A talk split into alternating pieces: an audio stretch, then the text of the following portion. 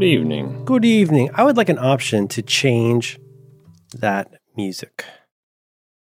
The doom ding doom. Don't. Yeah, I wonder if I could get like a ResEdit or something where I go in there and, you know, like my own. Given how frequently Skype demands to update itself, any changes you made would be overwritten within days or weeks. Not a problem in the ResEdit days. Apps tended not to update themselves. You could get sounds out of apps. Remember that? Get sounds out, put sounds in. You could screw us. If you were me in 1980, probably 8, you could screw yourself up real good with ResEdit. I redrew every sprite in the game Crystal Quest with ResEdit. What? Basically making my new, eventually Crystal Quest had a thing called Critter Editor, which lets you redraw the sprites. But before that, you could just go into ResEdit and change them however you want. God, that sounds familiar. What's it called? Crystal Quest. You remember it. Yeah, I feel like I had blim, it. Blim, zim, zim, zim, blim. Made an orgasmic noise when you went through the gate at the bottom of the level. Okay, that I think I remember. Collect the stars. Enemies come out of gates on either side. Don't hit the spiky things. Don't let the baddie shoot you. Inertial mouse control. I would do Glider, and I would do, there were 2 pinball games I got on a Wares CD my friend gave me. Good CD. Pinball game. Okay, fancy man. What's CD? That? No. That would be later. That would be circa 95 or 6. Now, back in the day, what did I play? I had Talking Moose. I had ResEdit. That's almost a game. And then Glider. What else did I like? What did I like to play back then?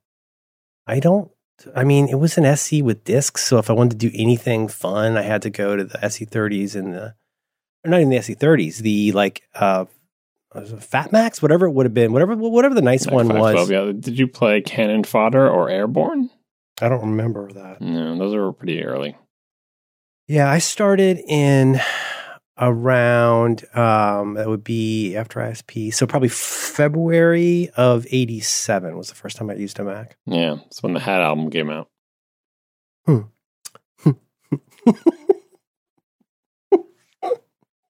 Somebody sent me, speaking of that reference, which some people will get, somebody sent me a audience recorded clip of John Roderick singing the song One by U2. I encouraged that. That was because of me. I did that. He almost got all the lyrics right, too, which is pretty impressive. It's not just audio, so I can't tell if he's reading off a sheet, but it's pretty impressive for someone who, quote unquote, doesn't like U2 that he knew all those words.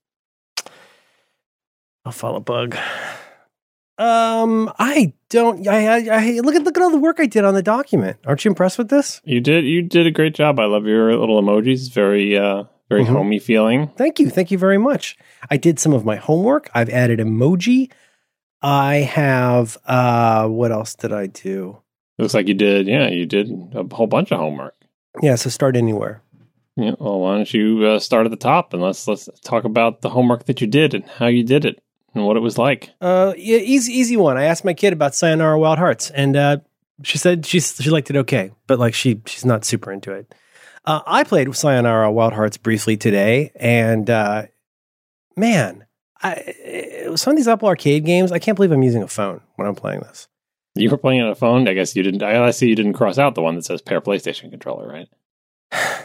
And so, but I had a few minutes because I had to do the thing we're not going to talk about tonight. I think we're declaring a moratorium on bitching about Apple TV, although I did spend 45 minutes on my Apple TV test today. Mm-hmm. But then I was tired, so I had to go lay down. Mm-hmm. And I laid in bed and I played Sayonara Wild Hearts. Boy, the music is great. The graphics are great. I can see why you want to use a controller because my thumb keeps blocking all the, whatever they are, hearts, diamonds. Clovers. Blocking them. Yeah. See, this is the thing about the game. The game doesn't tell you how to play it. At least there's like no tutorial, or it's like you're just expected like, oh, you'll figure it out. It'll be fine. I figure I'm supposed to change lanes until I can sweep up more dinguses. Right. But it doesn't tell you, like when I first played it, I'm like, okay, well, no instructions. So I guess I just like put my meaty fingers on the screen somewhere and things will happen. And that will more or less work. But there's a mechanic where you have to like hit a button when a little hearty thing blinks or something. Okay. And I was tapping the little hearty things. Yeah. But you don't need to tap them. But there's nothing in the game that tells you don't need to tap them. So if you tap them, you block half the screen. But if you tap literally anywhere on the screen, it counts the same. Well, you know, it's sort of like you, me and you in English, you know, humor, where like, I just assume I assume correctly that I have no idea what's going on in a video game. And I got that this one starts with like, okay, it's going to be one of those, like, it's about a person and it's heart-tugging and there's stuff and you get invested in the character, I imagine. That part is the weakest part of this game. I didn't think it was bad. I love the way it looks. I'm saying the framing story, mm-hmm. I think, is the weakest part of this game. So is it the butterfly? Well, no spoilers. Is it the butterfly or the androgynous girl on the skateboard that's the chosen one, right?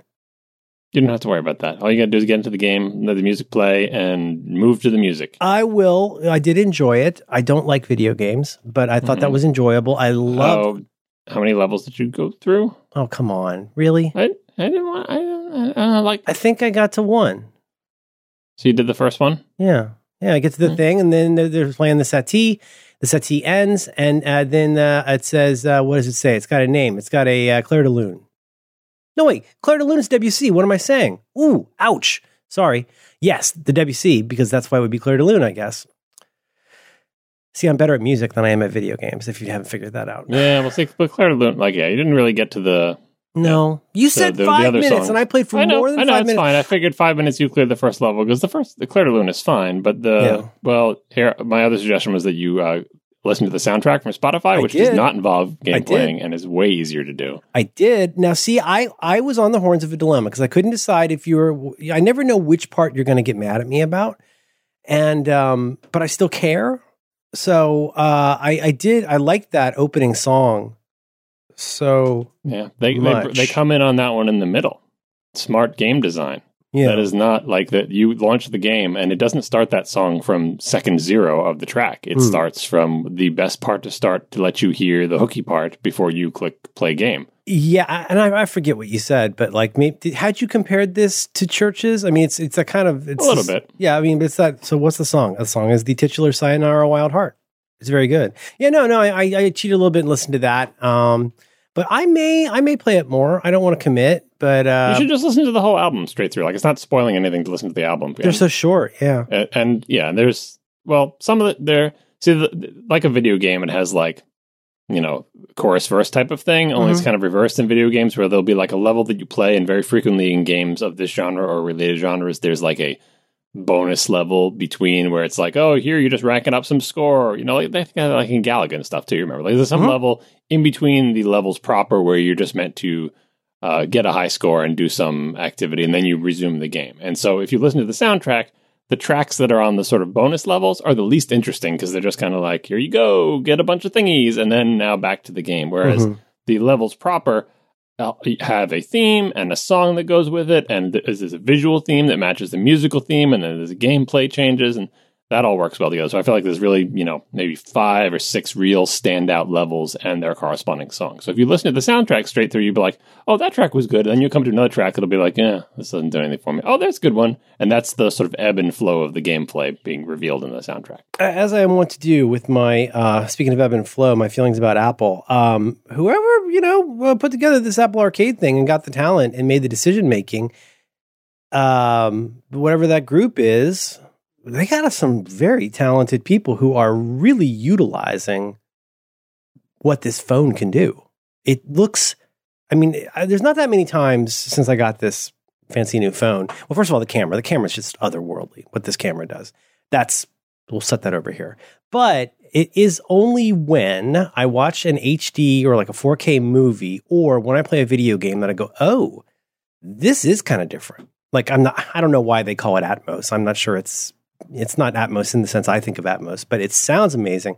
And it just looks otherworldly. It looks like a simulation. So what are the games I got and fiddled with? Anyway, I just wanted to say, you know, props. It looks good. Sayonara, Wild Hearts, I got that. Card of Darkness, of course. Oh my God. Mm-hmm. Gorgeous. I didn't really understand Patterned. I think I don't have the eyesight for Patterned. Which one is that one? That's the one where you get essentially like wallpaper and a puzzle, and you have to figure out where the pieces go. On the wallpaper pattern, and my eyesight's just not there for that. What else was good? We rented a BMW SUV this weekend. It was very interesting. By which I mean, which one? Yes, I do. It's brand new. It's I can probably find it in search history. It's it capital was, letter X and a number, right? Yeah, yeah. It was. I looked at the. It was brand new. It had. It was literally brand new. It was delivered the morning that we picked it up. So it's a brand new car, and the as package, it didn't have the full package with super cool side cameras and stuff. But I think it was. I think it was an X7. Oh, that's a big.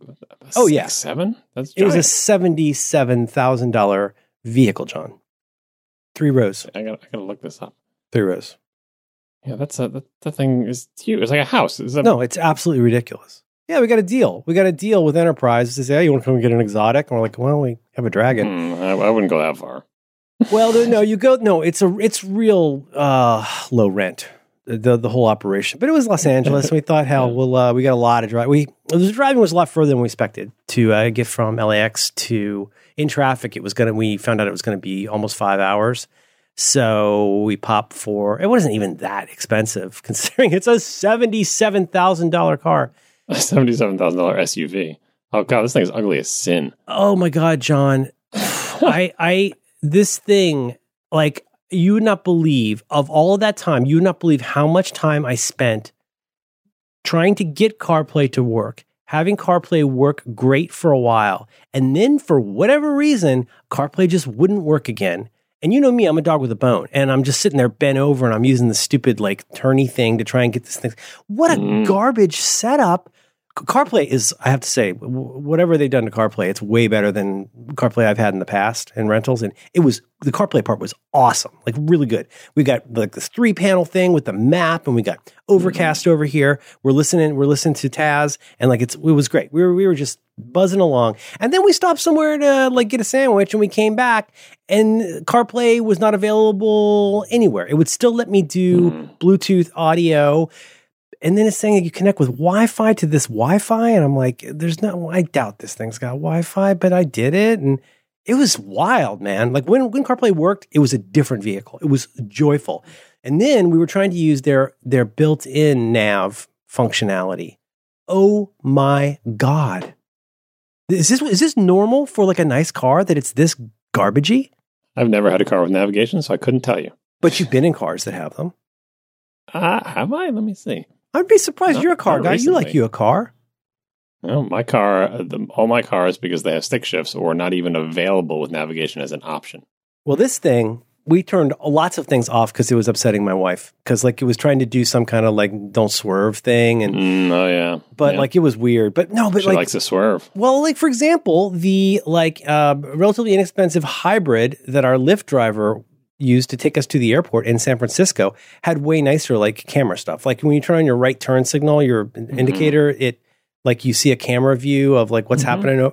Wow, this didn't have that. This had a backup camera, and that was pretty. Well, that's because you can't see anything. The thing's so big, you try to get cameras to. Oh, it's ridiculous, and it's got some kind of I think it's got triangles on the mirrors that I think are blind spot indicators. I read a lot of the manual, John. It's an inch-thick manual, and I read a lot of it. I'm assuming you weren't driving. You had all this time to investigate the CarPlay. And No, I'm going through a thing in life with cars, and part of that is I don't want to drive. It's become very inconvenient for my family. Mm-hmm. And so I... but CarPlay was amazing, but like, why would it just not work? I mean, and trust me, like I went through every menu. I'm driving my family insane. I said, okay, yeah, I just got disconnected for a second. And like I'm going around and around and around. And then sometimes it works and sometimes it was mental. No, but the whole thing started with them saying, oh, hi, beep, boop. Here's your great new BMW. Go get this app. And I'm like, oh, you've got to be kidding me. All right, fine. We popped for the nice BMW with CarPlay. I guess I need to get an app. So we're sitting there driving out of the Enterprise place. I have to download an app. I have to create an account. I have to fill in all of my info, you know. So, you know, John Johnson from Wisconsin fills in for all the form. I got to go approve that in Gmail. I got to like say, okay, yeah, that's me. Then I have to go to their website and add even more information about myself. Then I have to go back to the app. I'm doing all this in a bumpy car in Los Angeles. And it turned out in the end that I didn't need it at all. And it seemed like basically a data harvesting sink. But CarPlay is good. Were you using wireless CarPlay or wired CarPlay? Well, I think I was always using wireless. I had it plugged into this. What's crazy is there's one USB non-C. I don't want to say A, but you know, old school USB in the panel toward the front, like near the radio part. All the other ones are USB-C in the back of all the seats. It's pretty wild. And in the main like console, not glove box, but the little open doors thing. So yeah, I was just doing the phone. I tried all these different things, and you would not believe how many times over 2.5 days I said, I think I have one more idea to my family who just wants to hear the new arc of Taz. Mm-hmm, mm-hmm. But it was, I don't know what I did wrong or right. I don't know what I did wrong that it didn't work. I don't know what I did right that CarPlay did work. And then I don't know what sin I committed against the Bavarian Motor Works that then afterward it stopped working again for the duration of the trip. No idea. Yeah. Could you fall back to the prehistoric methods of just connecting it with a wire and pretending it's like an iPod and letting you play audio through it, or Bluetooth? I got even better than that. I mean, it would throw Bluetooth to the thing, which I at first I thought it was going through the cable, but then I would I had to try so many different things, and I realized obviously that when I unplugged it, like to go get a sandwich, it's still playing. I'm sorry, that was a wild tangent, but I thought of you because you like cars nominally, but not SUVs.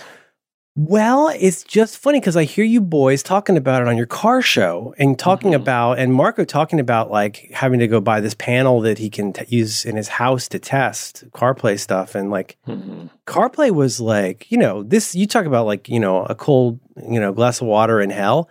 CarPlay was great. It's come, we had a car over the summer in Rhode Island that had it, and it was eye-poppingly better and different than I remember the last time I used CarPlay. So something improved. But anyway, I just thought I'd mention it because, like, now this is the show about bitching about UI and functionality. Man, it was, when it was working, it was great. And when it didn't, it was incredibly frustrating. And I thought, man, you know, I personally, that cost 2.5 times the first house my family bought, admittedly, in the 70s. But still, we had a $29,000 three-bedroom house. And it's wild to me that in the $77,000 vehicle, it's that difficult that you drive your $77,000 vehicle off the lot, and like that's what you would have to go through to get CarPlay to work. With those cars, you get to go to the dealer and waste some poor sucker's time at the dealer and have them set it up for you and show you how everything works. That's the theory behind the sort of nouveau riche. You're not actually rich enough to have things done for you, but you bought an expensive car, so we'll make you feel like you're rich by having this person sit with you for 30 minutes. I have to tell you, I mean, this is not going to be a popular Liz Warren kind of thing to say, but I mean, if you spend that kind of dough on something, I think it's reasonable to expect it to be good. I mean, it's easy to point and laugh at some idiot who spends that much on a stupid SUV or whatever, supervan or whatever it is. But I think it's reasonable to expect. If you go to like a Michelin 3-star restaurant, it's reasonable to expect that the food's going to be really good. That's how the stars work. And in that case, I'm okay with that. Now, contrast that with Tesla, where it sounds like from hearing Marco talk about it, they're struggling somewhat operationally with serving the demand for things like parts and service, or being a competent car company. Yeah. What's their biggest? So what else? What else? Tesla. What's their biggest problem? They're bad at building cars, because building cars is a complicated process that lots of places where things can go wrong, and entire companies have spent a long time figuring out how can we build a lot of cars for not a lot of money with a small number of defects.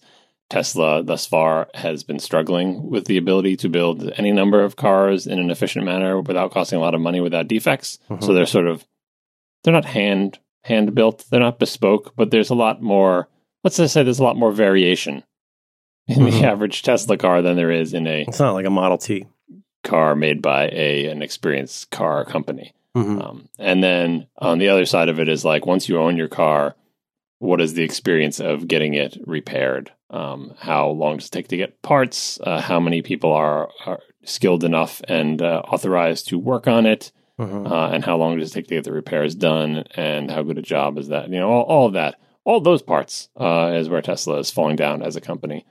And some of those are pretty big parts. Like the building of the car seems like an important part of being the car company. Like the designing of the car, they seem like they're okay at. Like they made some good cars, right? If you get one that's put together right and you don't break it, it's probably mostly okay, except for the fact that it doesn't support CarPlay because they want to do their own thing. But The other parts of the ownership experience, the sort of mundane parts and the what do you do if something goes wrong parts are not great.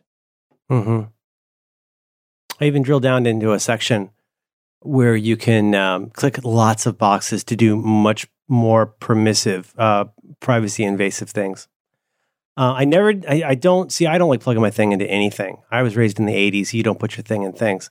Mm-hmm. So I didn't let it do my contacts. I didn't intentionally let it do my contacts. I don't think it ever had them.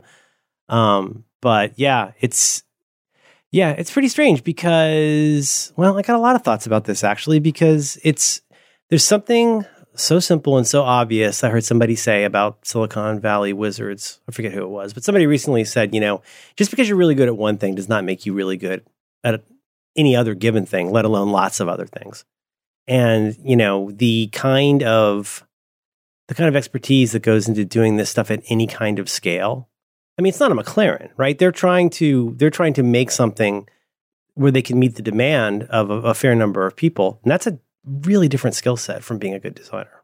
Yeah. Or, having ideas of what kind of car you want to make and the ability to acquire the financing and ideas to change things. Like I said on ATP, like Tesla's biggest strength and its biggest weakness are its willingness and ability to defy orthodoxy and convention. Like, because all these other players that have been in the car market forever, they're all kind of on the same page with each other and they're competing over minor differences. And Tesla's like, why does it have to be that way? Why can't it be this way? And that has great sides where they're willing to do things that no other car company was willing to or able to, for that matter. Mm-hmm. And then other parts like, why can't we do it this way? And the whole rest of the car company is like, yeah, we could tell you why you don't do it that way. Because we got, hundreds of years of experience and collectively, and we learned the hard way that way doesn't work. So it seems like it would take a lot of somebody who's not Elon Musk, maybe somebody who's a little less of a genius and a little bit less impulsive, but somebody who's been around long enough to know, I don't know. I mean, I can't decide if this is a paradox, but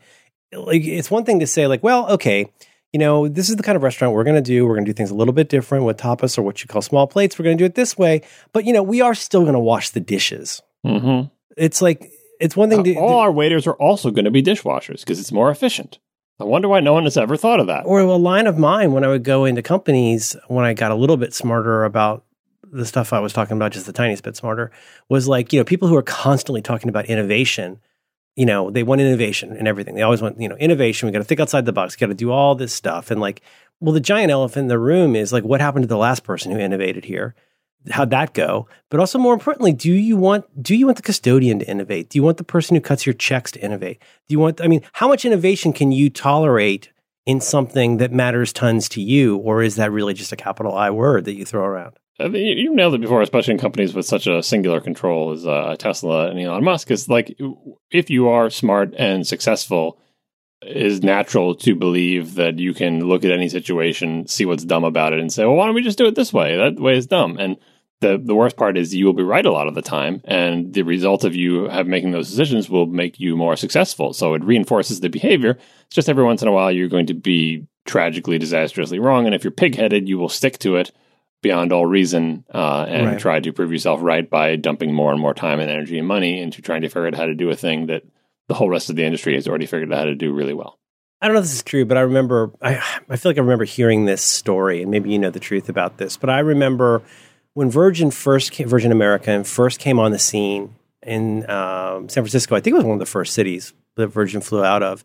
And I remember it was around the time of You Look Nice Today, because we were always, when we went somewhere, we'd fly Virgin because we could. It was cities that Virgin went to. It wasn't a ton of cities, but it was really fundamentally different. And you would go on a Virgin flight and you would be like, oh, wow, they've figured out what I care about. Like, it's not just blue and purple lights. It's also that like every seat in here it's better than a United flight. We flew on Alaska for this trip. And yeah, it's basically, I could tell from the tail numbers and the flight numbers. It's the same planes. In some cases, the 319s and 320s that I've been on before. But like, you can walk away from that experience and go, wow, they got this dicked. They sure have figured something out. But then I remember someone, tell me if you heard this too, that the way that Virgin America was able to do what they did, doing stuff like, I had to fly to New York once and I got a round trip first class flight from San Francisco to New York for $800, which is, you know, normally that would be $3,000 to $5,000. And I remember someone saying, well, what they did was they, I don't know the word for it, they shorted fuel. They basically bought fuel futures at a very low price. I don't know if this is true, but it's a very interesting idea. And it was utterly disruptive to the prices they could offer versus what it was actually costing. And whether or not that anecdote is true, I do know that a similar anecdotes are true for so many companies that are based in my area, where whether that's Lyft or whether that's Uber, or let's be honest, whether that's Amazon, you know, up in Seattle, you know what I mean though? Just that whole ability to flood the zone with so much cash up front that you can push other people, you know, out of business or make it unsustainable for them. I guess you could say Walmart did it in some ways. But what seems like incredible innovation and forward thinking is really just a brute force attack on the economy a lot of times. And the other, where I thought you were going with this, and the other thing that's relevant to innovation is, Virgin doing that and finding an innovative way to provide a superior service for lower price by doing some financing stuff with fuel prices. I have no idea about that, but that seems like a reasonable thing. But what would be a much worse choice would be to find a way to save a lot of money by skimping on the maintenance schedule of your planes and making your pilots fly right up to the limit of their legally allowed hours. There are other ways to save money. Those are worse ways. Mm-hmm. So the whole financial instrument of fuel and letting you get a competitive advantage, it's innovating, and it may or may not be good for the long-term health of the industry. It feels like not so good, considering Alaska bought them out and the airline industry continues to be a dumpster fire. Mm-hmm. But if you're going to innovate somewhere, don't innovate on the maintenance of the airplanes. Don't. I mean, do they have any flexibility on that? Isn't that something that's federally mandated? It is pretty hard and fast in the rules, but that's where the innovation comes in. Finding how can we comply with the letter of the requirements while pushing it right up to the edge. Well, look at Uber. I mean, Uber just doesn't care about the laws. Right. It does whatever it wants, and then says, "What are you going to do about it?" But even within the lines of any actual regulations, It is possible to innovate in that space by finding a way to technically comply while also spending less money. We figured out how to spend less money.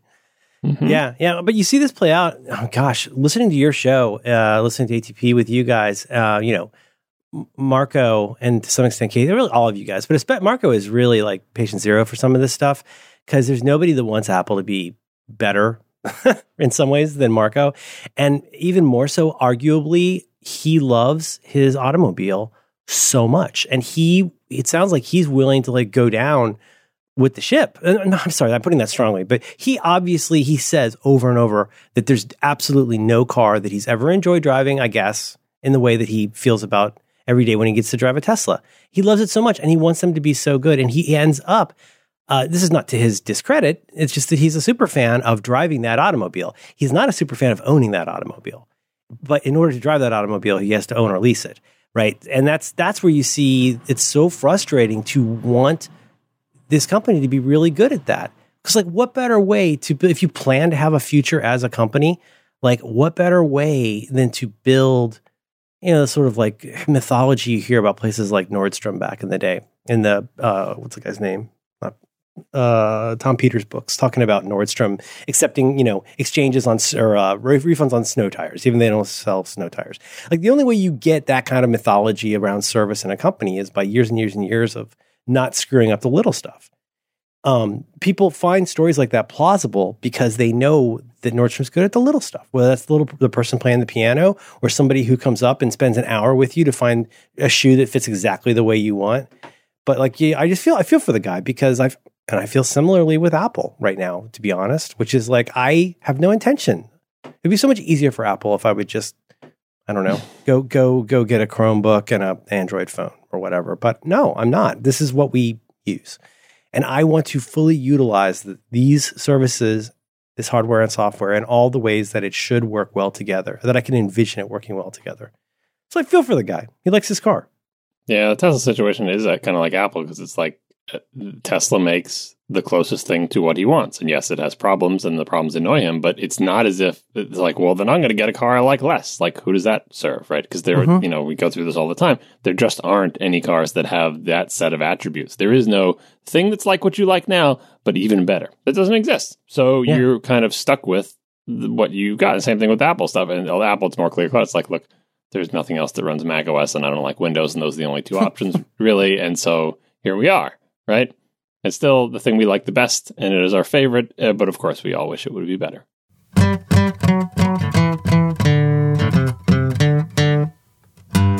This episode of Reconcilable Differences is brought to you in part by Squarespace.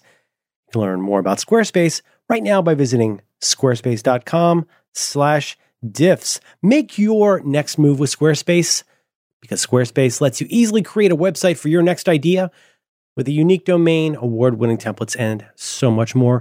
Maybe you want to create an online store, a portfolio, a blog, whatever it is you want to do, you got to get on the Squarespace, because Squarespace is an all-in-one platform that lets you do just that. There's nothing to install, no patches to worry about, and no upgrades are ever needed. You don't have to worry about any of that stuff because Squarespace has got it covered. They have award-winning 24/7 customer support if you ever need help, and they let you quickly and easily grab a unique domain name, and all of their award-winning templates are beautifully designed for you to show off your great ideas. I've been with Squarespace for, honestly, about as long as I can remember. I want to say 10 years. Most importantly, you should know, that is where the Roderick on the Line podcast is hosted. I do it all there. My personal sites are there. Squarespace gets my official okie dokie. Squarespace plans start at just $12 per month, but you can start a trial with no credit card required by going to squarespace.com/diffs. That's DIFFS. And when you decide to sign up, use the very special offer code diffs for 10% off your first purchase of a website or a domain, and that will show your support for Reconcilable Differences. Once again, squarespace.com/diffs, offer code diffs for 10% off your first purchase. Our thanks to Squarespace for supporting Reconcilable Differences and all of Relay FM.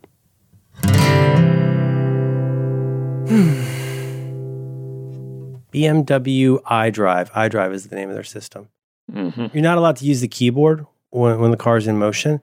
So you're supposed to use the dial dingus, the all-encompassing dial dingus. Did your car, I don't know if you noticed, you did read the manual, so maybe it's us. Did your car have the thing where you can wave your hands in front of the little console, Harry Potter style, and make the car do stuff? It's full of jargon that I found very confusing. It wouldn't, supposedly there's lots of sensors that do stuff, so that wouldn't absolutely surprise me. It's not anything I tried, but like, it's supposedly it's got a sensor that'll tell if you're falling asleep at the wheel and all this stuff. Mm-hmm. I don't know. But the one I'm referring to is like they have a thing where you can make like a swirling motion with your finger. Like a Wingardium Leviosa kind of thing? Yeah, like make a swirling motion with your finger, like you're drawing a circle with your pointer finger. Ooh. To turn the volume up, you go clockwise. Turn the volume down, you go counterclockwise. Like just in the air in front of the thing. Wow. If we ever do it again, I would love to find you the interface for this because it's so hilarious. So we're like, I got Waze running, I got, Google Maps, I got Apple Maps, because I've been using those collections that you can do now in Maps. Like whenever we go somewhere, I do like a, whatever that's called, a collection or a catalog or whatever. And I really would prefer to use that, but my wife, it would be nice if my wife, she's got going on her watch. Her watch is going tickle, tickle, tickle when it's time to turn. She's like, so at one point I was like, okay, well, let's really put our back into this. And I'm going to sit here with the manual and I'm going to figure out how to enter the letters LAX into here. And so you get this thing like a Power Mate. So it's this big, big, fat, meaty knob that you turn. And so what do you do? You do north, south, east, and west to like navigate through UI elements. And then you use the dial to basically scroll. And then you press to do or enter. And I got as far as getting it to spell comma, semicolon, L. Because it, remember when Steve has like the iPhone, it's going to be an iPod with a dial on it. It was basically trying to use that to spell the three letters LAX. Mm-hmm. It's easier on an arcade game in the 80s, right? You're talking about what's the one that I always forget the name of that I liked? The Atari game with the lines and the creeper guys that come at you. Do, do, do, do.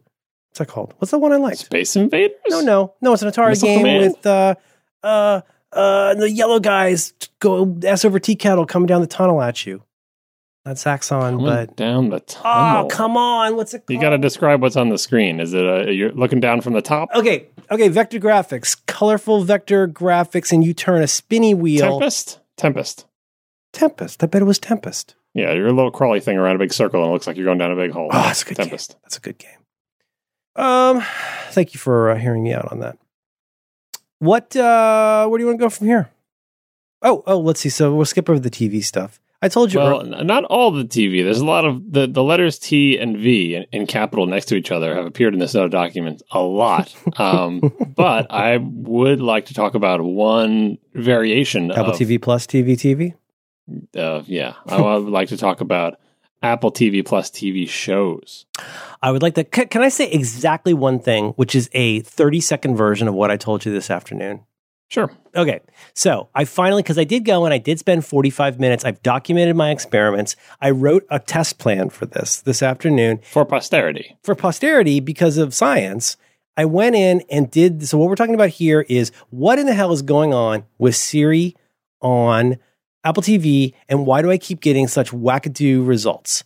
So here's the short version is it does different things different times, and very much if you ask things in different ways, which I guess should not be surprising, but I eventually felt like I was losing my goddamn mind. So the one that I mentioned to you, and you seem to think that this is reasonable within normal parameters. Didn't say reasonable, but I said I wasn't surprised that it changed its behavior, because you do want it to change its behavior. You just want it to change its behavior for the better. That's the part where it seems like it's falling down. Yeah. Well, I want it to be something that, like, if, like, again, to go back to your brake pedal or, you know, using RM in the terminal, you don't want it to be slightly different 1 out of 100 times. So, okay. So here's one that worked like pretty flawlessly. And this is also an opportunity for me to say mea culpa if I missed this before. I can't believe I missed this before, but I very well might have missed this before, which is a section on an Apple TV detail page for a TV show or movie called How to Watch, which takes a fair amount of scrolling down to get to. It used to be you got an open-in box right at the top. So here's one that was real straightforward mostly. I searched for Hot Fuzz, a movie that I own. And there was no need for disambiguation. It took me right to an Apple TV page for Hot Fuzz. This is the good one. It took me right to Hot Fuzz. My options were, number one, hit play to do my purchase copy. Or I could scroll down to the How to Watch section, where again, and now I'm scrolling horizontally, I can play the copy I purchased from iTunes. 2, I can get the Stars app to watch Hot Fuzz. 3, I love this one. Try it free with the Stars app TV channel. Okay, I don't have Stars. Number 4, Hulu, which I have. Number 5, Prime Video. Number 6, open in AT&T TV app. So, now in that case, though, I want to give credit, though, because it knows that I own Hot Fuzz, and it knows that that's probably the one I'd want to watch. I do think it's kind of odd that it would put getting 2 different Stars experiences on top of the 2 other services, Hulu and Prime Video, that I already have. And it's not because it hates Prime Video. I tried saying the words, 3 words, play The Office. It did not open Hulu. It did not open Netflix. It did open Amazon Prime Video, where I've never watched The Office UK, and started playing Office UK S1E1. Not insane, but that's what I got. So, can I tell you the Star Trek story? Star Trek story. Yes. First of all, I don't know what causes what exactly, but if you say the name of a show or movie or album, that is sometimes too very different from saying play that thing. So, for example, when I said The Office Season 4, Episode 13, it true to plan, opened up the episode I wanted in Netflix and started playing it. I said, play the Office episode with Will Ferrell. It opened up Apple Music and started playing Will Ferrell songs. Then I said, the Office episode with Will Ferrell, and it got me a disambiguation pop-up to pick which of the Will Ferrell Office US episodes I wanted. Then there's Star Trek. So I said, this is the thing I says. Now I'm about to describe to you several times that I said the same three words, and I'm going to tell you what happened each time. I said, play Star Trek. And I got the pop-up, this ambiguator, which says, it said, which one, question mark, I found four. And horizontally across the bottom, there were four options. Star Trek Next Generation, the J.J. Abrams movie, the original series, and I think the fourth one was Deep Space Nine. Now, I did not click any of those. I went back to the homepage, and you know what I said? I said, play Star Trek. This time, it gave me a ton of disambiguation matches, including every Star Trek that I'm aware of. Okay, fine. I go back to the homepage. This time I say, play Star Trek. It immediately opens up S1E1 of Deep Space Nine on Hulu. Number four, I say, go to the homepage. I say, or whatever it's called, Springboard, whatever the hell it's called. I say, play Star Trek. Another disambiguation page. Cool. I select Star Trek, the original series, and it launches the next episode of Star Trek that would come in the order in which we've been watching it. I get the Frank Gorshin episode called Let That Be Your Last Battlefield, which is a really silly episode. But so Apple TV has an understanding of the Star Trek that we have been watching on Hulu for weeks. Did it open it in Hulu? It did not. It opened it in Prime Video, Amazon Prime Video, and allowed me to start watching it there.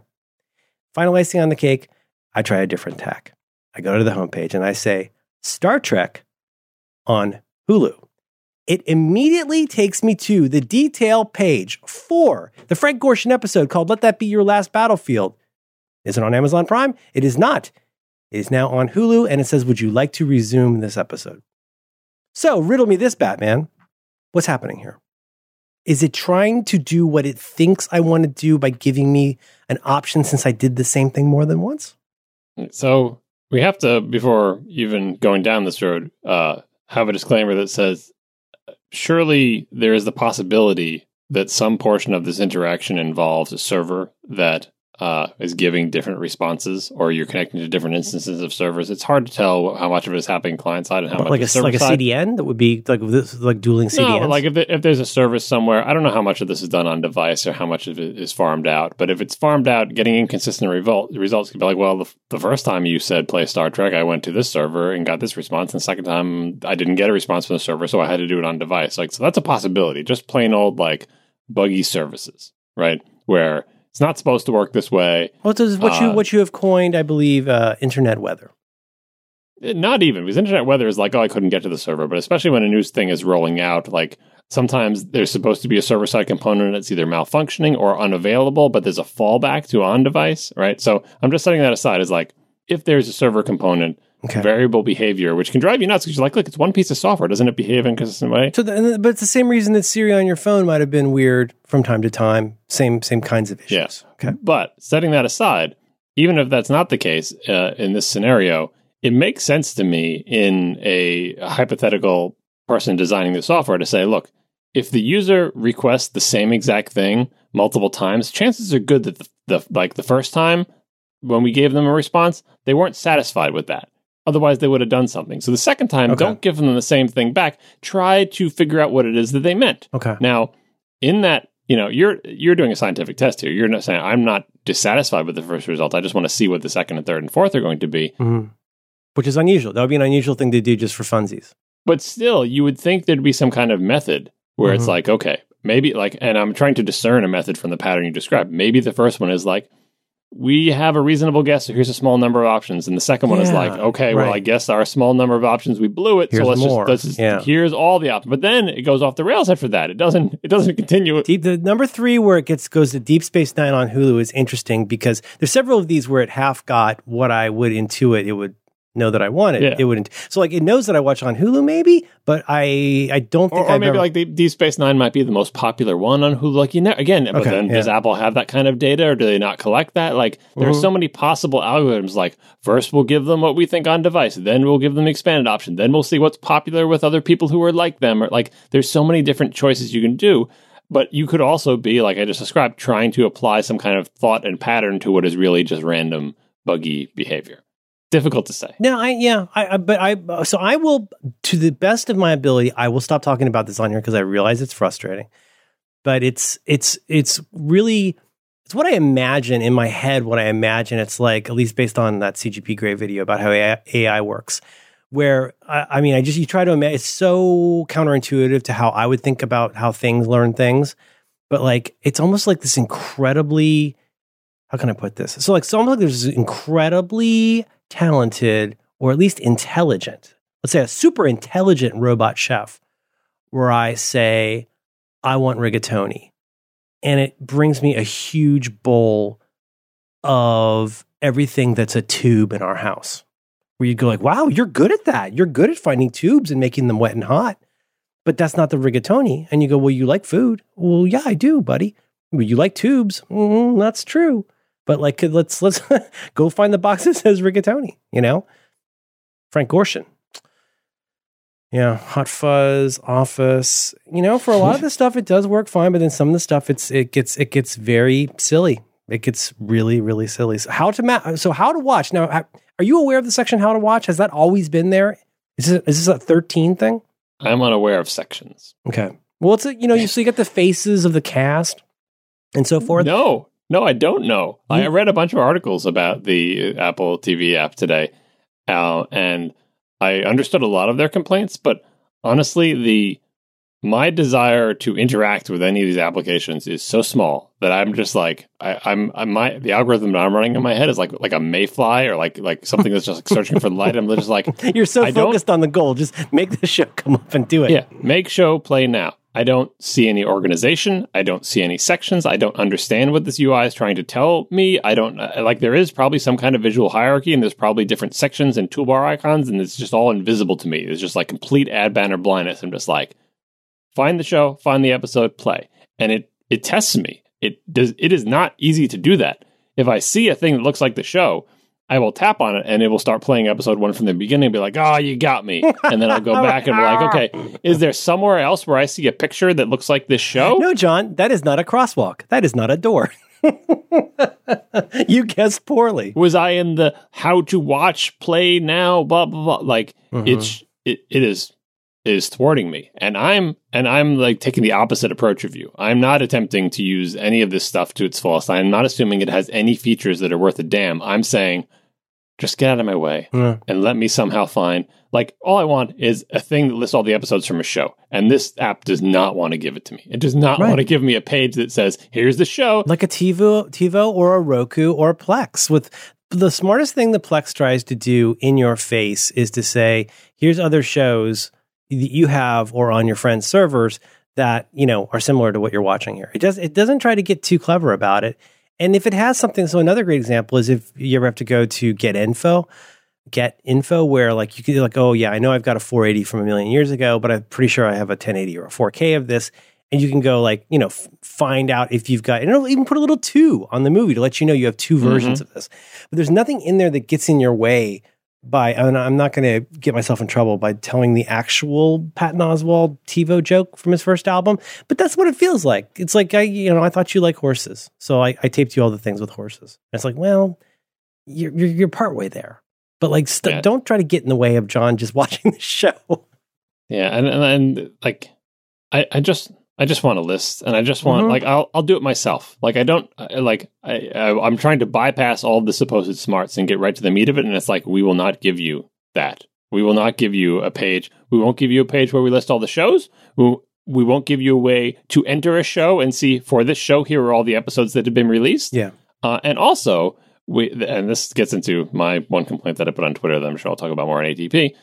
The sort of convention as established, as pioneered probably by Netflix or popularized by Netflix, and as, sort of established through all the streaming services. Do you want to watch the next episode of this show? Yeah. When you launch the app, the thing in the upper left-hand corner is a gigantic thing that shows the thing you were last watching and a progress bar that shows how far you were. Like, that is, like, in the upper left on launch. There should be nothing else in the upper because that's the common case. Do you want to watch Dickinson? No. Give me more space show. I want to keep watching the space show. You want to watch Dickinson? It's like, and what happened is I would relaunch the app, and other people were saying like, relaunch, forget about relaunch. I paused the show to take a come back, and the app is not launched anymore. When I launched it, it's like, were you doing something before? Because I have no idea. And it's like, I just want to resume what, and it was fighting me. It would be like, I watched the first episode of the space show, and then the next day, I haven't touched the iPad since then. I just watched it and it closed the lid. The next day I open it up, I'm like, well, the app's not launched.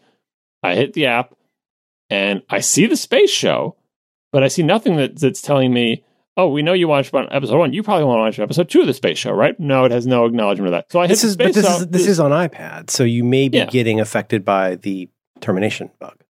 Oh yeah, no, for sure. Or feature. But then I'm like, okay, can I? But somewhere it has remembered that I'm at minute 3 or whatever. No, but this is like where I complete an episode. Like I finished episode 1, I'm on episode 2. Oh. This thing should be telling me you should watch episode 2 of the space show. Like that's the logical next thing that I can do. And instead, I have to find the space show. And when I click on the big picture of the space show, it starts playing episode 1 again. I'm like, don't you know? I just watched that, don't you? That is beyond table stakes. That's just remembering to wear pants. And what I was tweeting about is like, if I'm in the middle of the show and I pause it, like, because I get sleepy and I want to finish the show the next day, again, go to the same iPad. It doesn't know that I paused the show. It doesn't know where I was. There's no way for me to get to a screen that shows a progress bar that shows that I've been partially through it. And it's not like its feature doesn't exist, because once in a blue moon, it will be like, oh, look, here's a little thumbnail with a progress bar. I'll relaunch a movie that I, like, before we ever go, like, anywhere, especially if I think we might not have TV that we can watch in a hotel room, because it's the thing my daughter and I like. I'll load up with movies. And, like, I had not looked at Scott Pilgrim on any of my devices for a while, and it was exactly where I'd stopped watching it when we went camping over the summer. Yeah. Like, it had no problem at all, and on a different device. And it's just like, oh, that's where you are in this.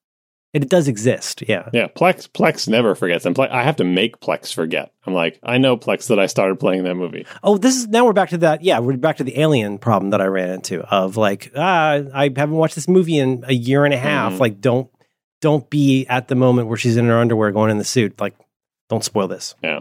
Yeah, so again, This could be bugs, this could be server-side things, it could be the early termination. There's a million explanations, but bottom line is it was not a good experience. And it's baffling to me that they don't copy what I feel like is a reasonable, the conventional wisdom is you launch the app, the upper left corner is the thing you were just watching, right? Right. If anything, they're the ones that they make the apps. They basically have set the HIG, the standard, whatever it is. They're the ones who like created this world where we can open an app for the first time and figure it out without needing a manual. It's so odd that this would be part of their launch. Is this? And it's not like they have to. They don't have to. If they think they're innovating, I don't understand what they're innovating. And they don't have to innovate because there are many other examples of companies that have apps like this that do a better job. Yes. Well, this is probably a good point to pivot. Then, would you like to talk about? You're way ahead of me in terms of watching these shows. Here's all I know is I watched some of. I watched some of the Morning Show.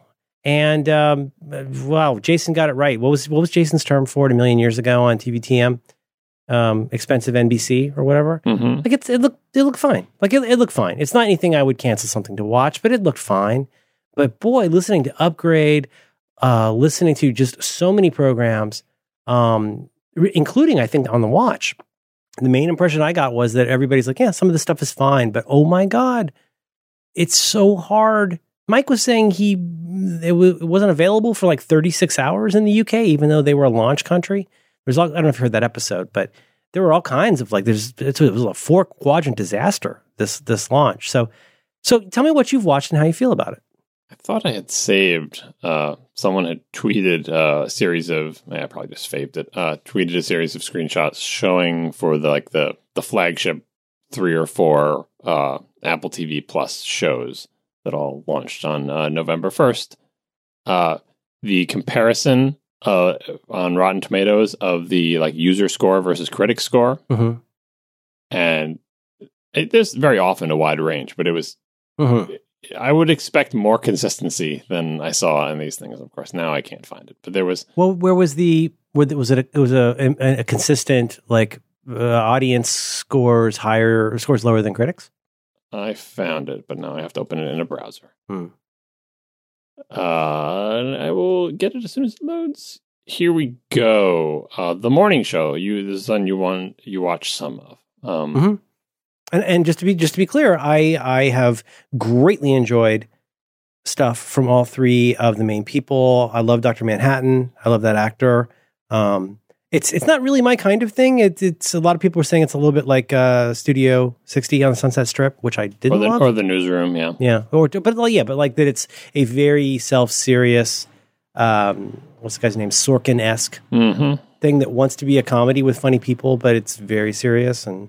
But also kind of like weirdly light on the whole, like how much are we going to put our back into the Me Too thing? Mm-hmm. Yeah. So critic score, 59%. That's not good. Critic score, 59% is exactly according to a thing I heard on a podcast the other day, that's exactly the average score on Rotten Tomatoes. Well, there you go. But not a good score. I think we can agree. Not what you would hope for. It's not a Toy Story 3 score. No. Audience score, 95%. What? People love it. People like the show. I mean, and okay. Huh. So there there are shows like that where the critics say this is garbagey, but people say, I don't care. I like it. I'm having fun with my show. All right. I gotta go look at this. I gotta go 5:38 my way into this. All right.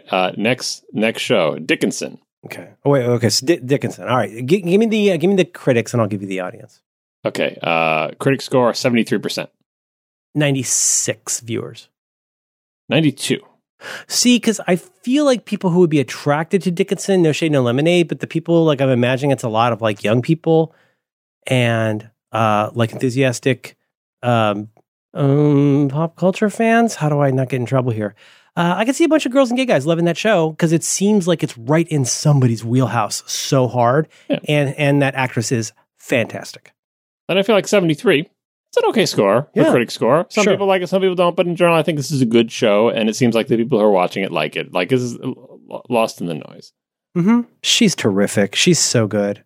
Let's see. What have we got here now? The expensive show. The one, the See show. Where which has Aquaman, has Khal Drogo in it. Yeah, exactly. And everybody's blind.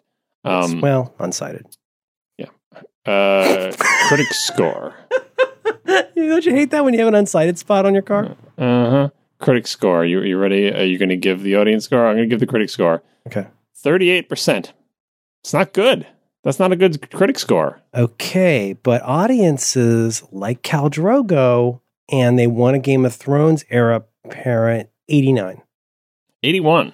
Really? Okay. But again, we're a couple shows in here, and consistently, critics not really super excited about it, and audience saying, screw you, critics. I wonder how much of the critic thing is, and I just know this from listening to TVTM and hearing other critics talk about it, I wonder how much of that is just a little bit of frustration with Apple's media people not playing by the usual rules on. Yeah, I mean, maybe I'm gonna give my opinion, which of course is the correct one, okay, shortly. But absolutely, we've got one more here, which is Space Show. Okay, Space Show is Ronald D. Moore, who we know from Portlandia and Battlestar Galactica. Mm-hmm. Yeah, and this is the one I feel like amongst my friends, and maybe it's just because I know people like Jason Snell. Space. Yeah, but I love Battlestar Galactica. My kid is so into TOS. I've tried to get her into Battlestar 3 times, and it won't take. And she loves Dwight Schrute. It makes no sense at all. She loves the corny season 1 and 2 of TOS, but won't get into Battlestar Galactica. I love Battlestar Galactica. I like that guy. I've been very much looking forward to this. The critics say 81. 76. Huh. Okay, that's a little lower. But still, not bad. Well, and isn't the consensus is that it's slow? I mean, not that you agree with your correct opinion, but isn't it's not reflected in the score, I think, but it's hard to tell for 3 episodes. But, so audience score? 96. 84. So I'm bad at this. I'm extremely bad at this. This is the closest to parody, where first everything I've read in the sort of capsule summaries. Yeah, but go look at Metacritic. I mean, Metacritic is always like 15 points lower than Rotten Tomatoes. Not always, but frequently, critically 15 points lower because they grade harder. Yeah. Yeah, but also Rotten Tomatoes is also like, go back and look at the Lady Ghostbusters movie.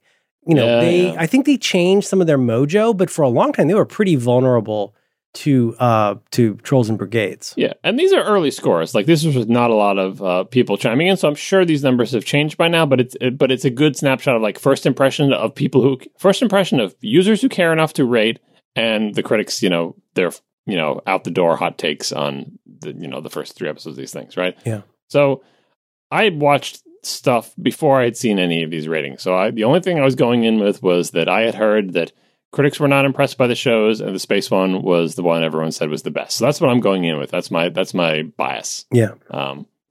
I did not watch The Morning Show because it doesn't seem like a thing that I'll be interested in. I might look at it eventually, but I set that one aside. I don't have any opinion on it. Are you going to give us your score on these?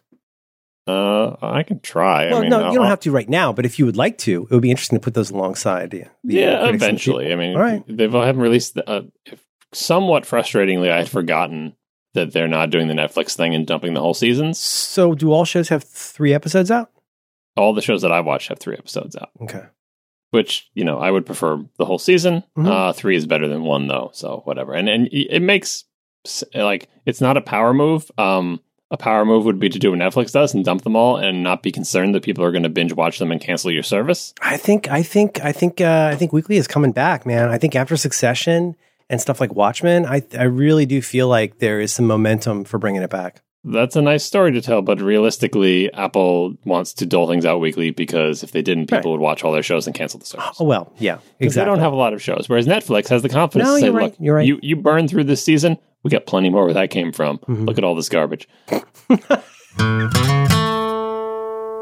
This episode of Reconcilable Differences is brought to you in part by Burrow. You can learn more about Burrow right now by visiting burrow.com/diffs. Hey, listen, gang, Fall TV is here, and I know I'm not the only one who's about to be glued to my couch, literally. What am I watching right now? I'm very excited about the TV show Watchmen. I also like Silicon Valley. There's a whole bunch of stuff that I like. I like TV, and I love to be seated, so really it's a match made in heaven. Well, if like me, you love to lose yourself in a show, glue yourself to the best couch out there, and that is Burrow. Now's the perfect time to upgrade that lumpy old couch that you've been meaning to replace forever. Your Burrow sofa can handle even the most hardcore binge session with a kiln-dried Baltic birch frame and durable fabric that's naturally scratch and stain resistant. Burrow is totally customizable. You can pick your fabric, color, leg finish, armrest, style, and length. You can even add a chaise lounge or an ottoman or both. And the Burrow, here, this is the crazy part. I don't know why they bury the lead all the way down here. The Burrow has built-in USB chargers. What? So you can live tweet every episode into your USB port? Sure. Or share thoughts in your group chats without worrying about your phone dying. You plug it into your couch. Come on. Read a book. It's happening. It's real. The future is here and you're sitting on it. That's a freebie. They can use that. Burrow sofas are easy to set up and they're easy to move, and you can always add or remove seats as needed. And right now you can get free 1-week shipping, so you can have your new sofa all set up by next week's episode. Funny thing, before Burrow had even run an ad on this program, I had purchased a Burrow with my own actual money, did not even use a code, because we've been couch shopping forever. I have been sitting on a sofa that is older than me since the mid-90s, and we replaced it with a Burrow, and it's great. And we love to sit on it, glue or otherwise. It's a really nice couch, and you can put it together. It comes in boxes. It's really nice. Get a Burrow. So listen, team, don't settle for the same old couch. Settle into a comfy new Burrow sofa. And you're going to get $75 off a new sofa and free 1-week shipping by visiting burrow.com/diffs. That's DIFFS. burrow.com/diffs for $75 off your order. Glue or not, singing or not, robot or not, go out and get yourself a Burrow sofa. Please, just do it. Our thanks to Burrow for supporting Reconcilable Differences and all of Relay FM. I feel like that's true. Netflix, no, totally true. Netflix is incredible, baller move of getting rid of ratings. Remember when they did that? I do, and they changed the thumbs. Yeah, years ago. It drives. I mean, just bananas, because I really like ratings, but it's no, listen to me. And Netflix is saying to all its customers, there is no good. There is no bad. There is only, we think you will like this. Yeah. This is a 99% match for your terrible taste, sir. I'm going to guess now. This is a terrible bit of non-statistics on my part, but I'm going to guess when people jam on that thumb now, and shame on them for getting rid of that. But I'm going to guess when people jam on that thumb, it is 70 or more % of the time because it's something they really like and is on brand for their personality. And I'm going to guess that 25 to 30% of the time it's because they super hate it and because it's got like BTS in it or something. Or some kind of, you know what I mean? Some kind of controversial, like, oh, anything with, you know, Chris Martin, like, oh, like, I hate it.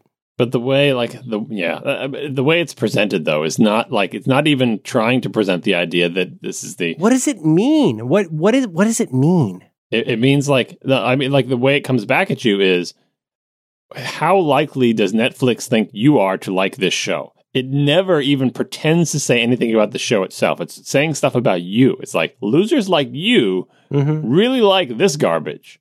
And you're like, okay, but like, so I like end of the world stuff. Like I'm manually typing post-apocalyptic as a search on Netflix. Like that is my jam, right? Yes, but, absolutely. Yeah. And they have a lot of it. Like they produce a lot of it because it's a common thing for people to like. My problem is when presented with a giant list of end of the world, movies and TV shows, I would like some way to say, yeah, but which of these are any good? And they won't tell me that. Yeah, it's a screenshot of a man and a woman with a lot of clouds in the background that's been color graded to be very, like, very gray.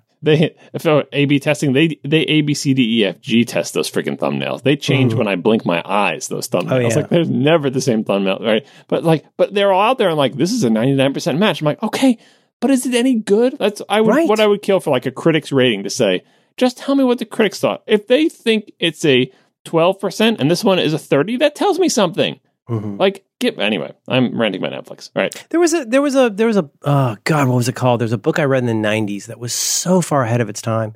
You talk about something in my wheelhouse, I would have thumbsed this book so hard. I think it was called The Naked Consumer.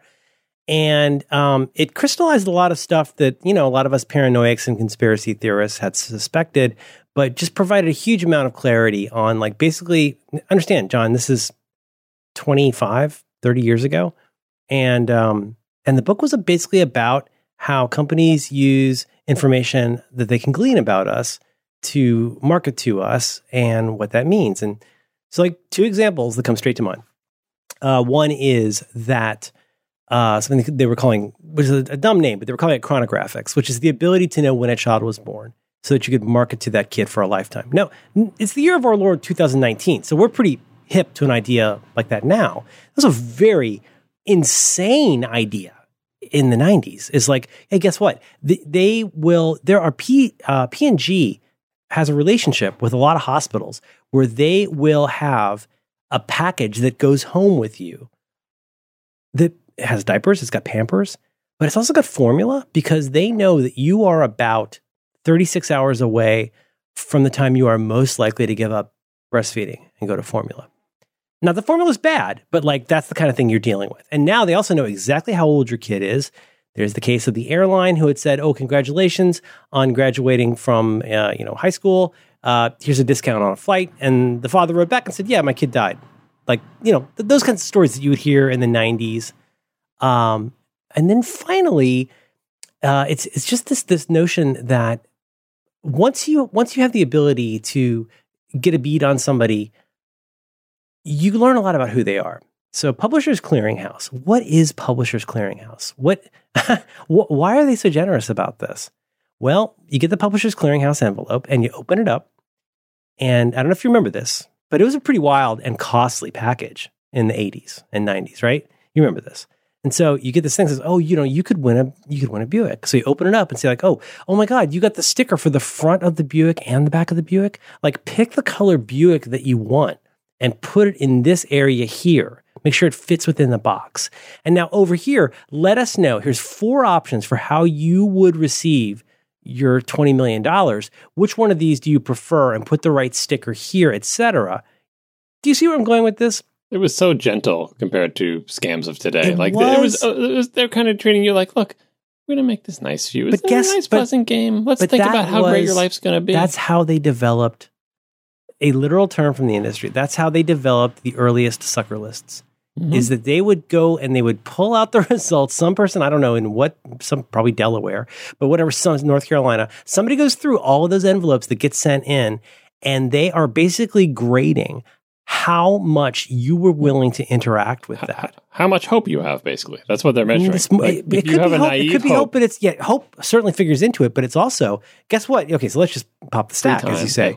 You open junk mail. Mm-hmm. You not only open junk mail, you engaged with it. You heavily followed instructions on whether you wanted a green Buick or a blue Buick or a gold Buick. Yeah. And you believed in a world where there's a possibility that you could get these things, and isn't that nice? And there's no credit report that is going to reveal so much, or whatever, some kind of consumer background documentation, some Equifax. Nothing is going to be quite as clear to that company as, like, this is a person. You can now say, I haven't read this book in years. I'm sure it's out of print, like all the good 90s books. But it was basically a way, now you've got a list. you Publishers Clearinghouse, it's a list that they are now going to sell to other people and say, this fella here, he really wants a black BMW that has CarPlay, and he's willing to read instructions. Like, really think about that and put the stickers in the right place. And I think that's what's happening with some of this stuff. Like, when you say, so what you're really saying is you will also like this movie. You will like Fight Club because 80% of the men who watch this movie will also hit the thumbs up button about Fight Club. Mm-hmm. Now, will you get the same lesson about Fight Club that John Siracusa gave to Merlin Mann? I hope you get that talk. But if you don't, how do you evaluate whether that's a good pick for you? Yeah, no, all they have to go on, like, you're put in a little box, and it's like, put the Buick stickers in the box. That's all. That's all they know. All they know is, yep, people who did this also did that. Were they satisfied by doing that, or were they angrily doing that? Pfft, doesn't matter. They did that, and and I'm not throwing shade, like saying, okay, that your algorithm is bad and you were wrong that I won't like that. Like, it's end of the world stuff. The chances are good that I will like other end of the world stuff. I'm explicitly seeking it out. It's just that there needs to be a second level for sanity's sake. This also gets us back to facets from, I'll put it in show notes, but we did our episode, I don't know, probably 2 years ago, talking about, like, reviews and review sites and how you decide, like in your case, like you have this very against the grain way that you deal with reviews, it sounds like. But, it's like, what is this? What is this going to be for? Like, what should I glean from this? And the example that I've said this example probably 3 times, but this was a real example. Pet Sounds by the Beach Boys has been widely acknowledged as one of the great rock albums for a variety of reasons over the years. I mean, it's personally one of my favorite albums, and I think it's really cool. But it's been released and re-released so many times. And a lot of the people on Amazon go and give that album 1 star because they're sick of all the greedy repackaging of Pet Sounds. There's no button you can tick for greediness. How many stars do you give the ambition of this company? No, you're just attacking, whatever, Brian Wilson and Van Dyke Parks. You're just attacking this fantastic album. And now somebody goes and looks at that, and it's like, well, 1 star of what? John, where are we with Apple TV Plus App TV Plus? Where are we with this? How are you feeling about what you've seen, and what are you thinking right now? Oh, yes. To resume our tour, Dickinson, haven't watched, will watch soon, plan to watch. What have you watched the most of? So I watched all of the Space Show first. Mm-hmm. And seems okay. Yeah. I don't have any big complaints about it. It's not hard to tell how much of the story, like 3 episodes in. I understand why some people might think it's slow. The writing's not wowing me. The acting's not wowing me, nor is it bad. It could end up being really good, and I super enjoy it if the story goes interesting places, and it's kind of, hinting at that. That's part of the slowness, is like, oh, it seems conventional. It's an alt history thing, all right? So any alt history stuff is like, it helps if you know the real history, and especially if it's Benioff and Weiss, those guys. And it's an alt history thing. Like, it's starting to diverge, you know what I mean? Like, they start you off in a place where it's like, well, it's not that far different, but you assume it's going to diverge more and more, so that could get more interesting. Well, it's got some, like, Kennedy era stuff in it. So it's got like Gemini era, something like that. It's like a little bit after that, and you, like, when you join the show, things have already diverged a little bit, but then they clearly just start diverging more as they're wont to do. So this critic rating of 76 and the audience of 84. Those seem reasonable to me. Right now, I'm more in line with the critic rating as in terms of I had to say rate this show in quality-wise, but I'm enjoying it at least in 84. So I think this, 2 seconds after the launch tomato meter thing is reasonable. Oh, the one thing that bothered me, and I already complained to Todd about this, is, boy, the effects in this show are not good. And I don't understand that. In the space show? In the space show. I was all excited to say, well, even if these shows are bad, I bet the effects are going to be really good. That all went into Reese Witherspoon's purse. Mm-hmm. Yeah, or Oprah or the See show, which I'm going to talk about in a second, which apparently was also very expensive. I'm like, boy, could give some more money to the space show. Like they need a little bit more time and budget to do cool space stuff. So that was a little bit sad. That's just budget, whatever. Mm-hmm. And it's not like they spent it on all the stars and that. Anyway. And then See. See is a show about something happened, and now everyone is unsighted. We can see them, but they can't see us. And it's got Khal Drogo. And is it an apocalyptic? Oh yeah, post-apocalypse. So it's, what is the apocalypse? Do we know is it the mushroom war? Like what is it? It's like a virus. It's like a word. It's one of those shows where they give you unsighted. Yeah, they give you some text. Like, the virus killed everybody except for the people who could no longer see, and it's 100 years in the future. So I like that. It seems like it'd be right up my alley. Post-apocalyptic. It had a big budget. It is filmed in all the same places as I heard it's gritty, John. Is it gritty? I heard it's really gritty. Well, the latest incarnation of the Planet of the Apes movies, have you seen any of those? Yes. So wherever they're filmed in, that forest, I don't know if it's Vancouver or whatever. Oh, so San Francisco and jungles? Yeah, it's filmed in similar locations. You look at them like, oh, I remember that location from that movie. Mm-hmm. And it's got Khal Drogo. It's probably Vancouver. And not many other actors that I recognize. I mean, I see some people, I'm like, oh, I think that's a character actor. I've seen him. But anyway, he's the big star. 38, I feel like, is way too harsh for the critics' review of this. Because kind of like the space show, I think, all right, it's a little bit silly. Mm-hmm. But it's fine. I'm interested in End of the World. I like the idea of the premise. There's lots of places you can go with the premise. There's lots of pitfalls, but also I feel like I'm meta watching C. What I'm mostly watching is show. Mm-hmm. There's lots of cool things you can do with this premise. Let's see what you actually do.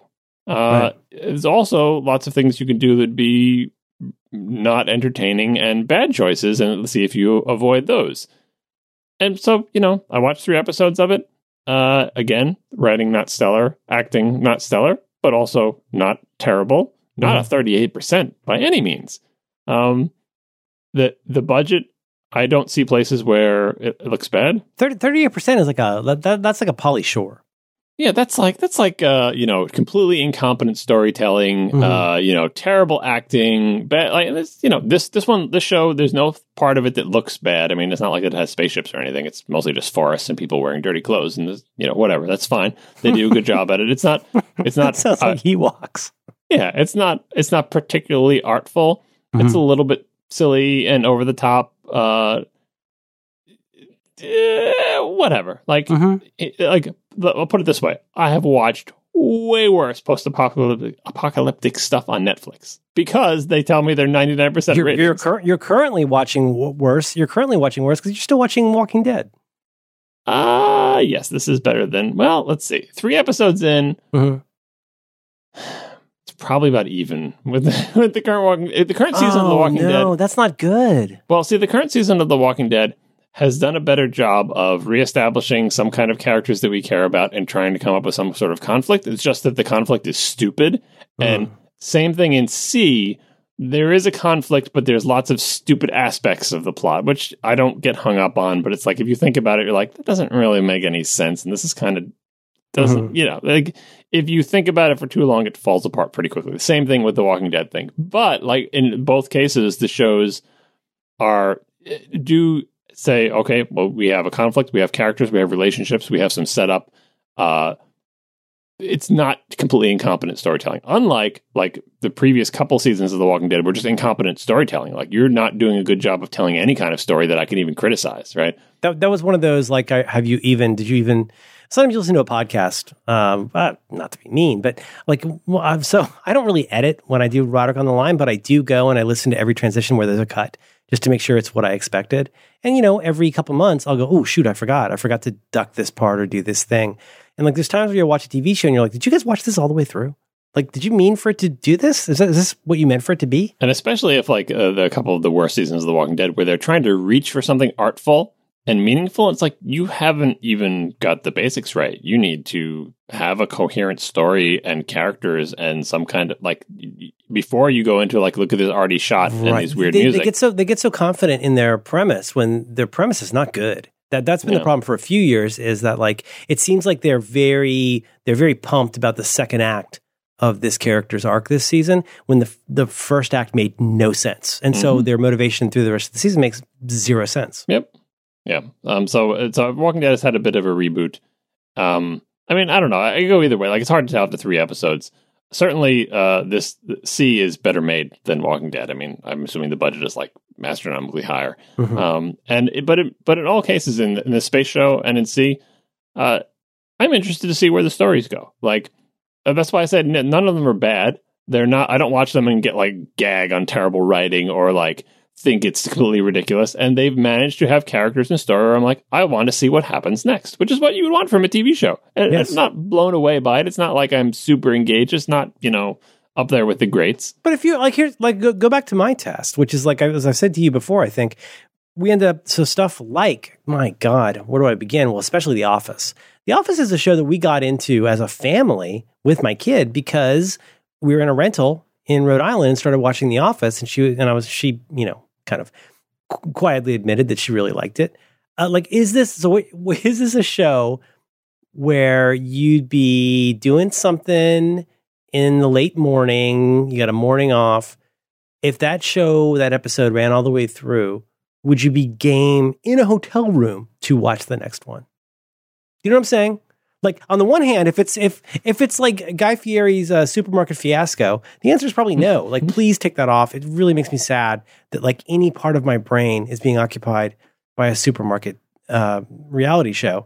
But, like, with something like, you know, Comedy Central will show a few in a row of The Office or Parks and Rec, I'm like, oh God, please let the next one, like, oh God, Bob's Burgers comes on at 7. I'm so excited. Like, with this, that's to me not a terrible thing. Like, if you saw this for the first time in a hotel room, would you stick around for the next episode?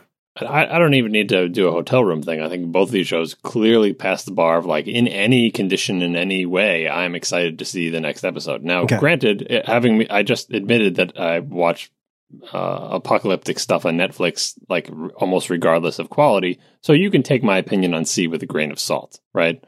I still say it's not a 38%, but I love this genre. If you don't love this genre, you'd be like, it's a bunch of people in mud, like, yelling at each other, and I don't care about any of this, and turn it off. But there must be some hook to it that's keeping you interested apart from genre. I mean, the genre and also the premise. Like, the premise where humans are around, but none of them can see. Is it plausible? I mean, I'm sorry, in as much as anything like that be plausible. Sure. Okay. I mean, cool. I'm fine. I can hand wave away that plausibility in 2 seconds. Yeah. Virus, altering DNA, genetic abnormality that is linked to not being able to see, but also lets you survive the virus. Like, whatever, right? It very quickly. Tonight I believe that Frank Gorshin is of a higher class that discriminates people against people whose makeup is the opposite of his black and white makeup. Mm-hmm, if you're into it, you'll get into it. It's the butter side down people. I know. That's what I said. I made that crack like 4 times, and my family just does not listen to me anymore. No one's there to get your humor. I said it's the Butter Battle book all over again. Mm-hmm. But see, he's the one. He's the top, and then the other fella's the bottom of the butter. He's the butter bottom. I don't think I'm spoiling C because I think it's in like every come on and whatever, but like obviously like that's the premise. And to have some conflict or tension, what is it? We have to introduce people who can see to the show. Oh wow, that's a twist, right? Yeah. It's not a twist. I mean, that's like the premise of the show. The premise is nobody can see, but then you know how does the society view? Vision. They seem to run around. How do they view it? Oh no, you have a blind spot about this. How do you run around so much in like Ewok country with trees and stuff if you are unsighted? Yeah, so you really can't, that's what the show has to deal with. First, you're interested to see like, how are they going to show a culture where nobody where nobody can see, but they get along. It seems like it would be very yakety sax, where it would just be what's his name, Jason Momoa, just running into a tree and falling down. Boom, boom. Well, no, you would assume that after hundreds of years of this, they're pretty darn good at doing what they do. Oh, you're saying it's like a Quiet Place? They've got a system with lights. Yeah, right. Yeah. They're we're smart. Well, not lights. Let's not be unkind or ableist. We got the brains. We're the monkeys with the big brains, right?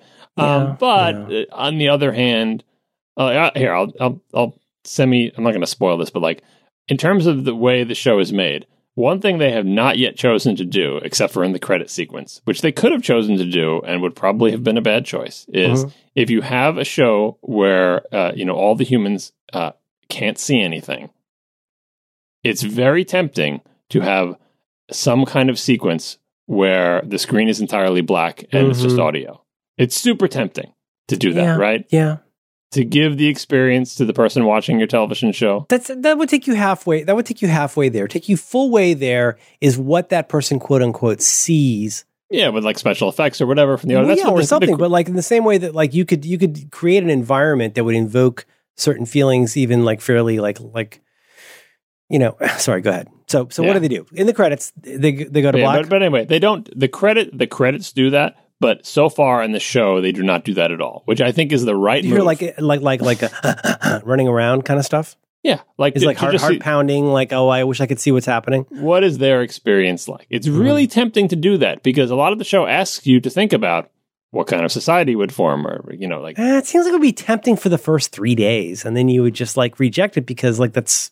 Yeah, so they haven't done that, and I give them credit for not doing that because I think that would be a bad choice because they have to understand that it's a television show and we're watching it, and to do it just as sort of in a token way is not useful, so just stay away from it entirely. But yeah, if you think about lots of stuff in that show too long, and if you are in any way critical of the actors' performances and saying, you did that kind of like someone who could see, I mean, they can. There are, it's not... It is not Daniel Day-Lewis who would poke his eyeballs out with pins before he plays this role or whatever. It's good for him. Yeah. Or Robbie Benson in that After School Special. Remember that? I don't remember that one. That might have been before your time. Robbie Benson gets a girlfriend who's less visually gifted, and he walks around with a blindfold and learns a lesson about love. I might have seen that one. Yeah, I think it's. Or maybe you've explained it to me before. That sounds like me. Yeah. But anyway, the introduction of people who can see and what that does is a lot of silliness. But in general, I am excited by part of the end of the world stuff, especially long distant end of the world things where it's the world didn't just end yesterday, it ended hundreds of years ago. Is how can we rebuild? Can these people rebuild society? They're in the junk left over from our world. They don't understand any of it anymore. Can you start from zero? Can you reset and start from zero and start climbing back up the ladder again? What does that entail? And, yada, yada. So I tend to like this type of thing. So, yeah. And I don't want to, I will spoil even less of the space show, but, it's an alt history show. So you may know a lot about the era that it's describing, but then very quickly say, but that didn't happen that way. And off they go. And it's got characters and it's got relationships and, It's supposed to be what happens if the space race with the Soviets continued. It's not Man on the Silver Mountain. That's a Rainbow album. The Man in the High Tower, but for the space program. Well, it's actually got transitioning here because those are all the Apple TV Plus shows that I wanted to opine on. Transitioning into Watchmen is not all that different in that Watchmen, the comic was set in a world that was more or less like ours, but then there's an old history angle. It's but things change a little bit because superheroes, Dr. Manhattan, so on and so forth. Right. And then off it goes from there. In a divergent history that tracks some of the stuff in our world, but not quite. And that alt history aspect of it is part of the, the original Watchmen and also very much part of the television show. So I feel this alt history, this is an alt history boom, having the, two shows, I guess, but having For All Mankind and Watchmen on at the same time, both giving... both using that as the foundation upon which to build an interesting show. Well, and Benioff and Weiss are at liberty now, so they can really go back and finally make that, if the South won the war thing happen, now that they're not wound up in Star Wars and Game of Thrones and all the other things. Yeah, that's the show this world needs right now. At liberty.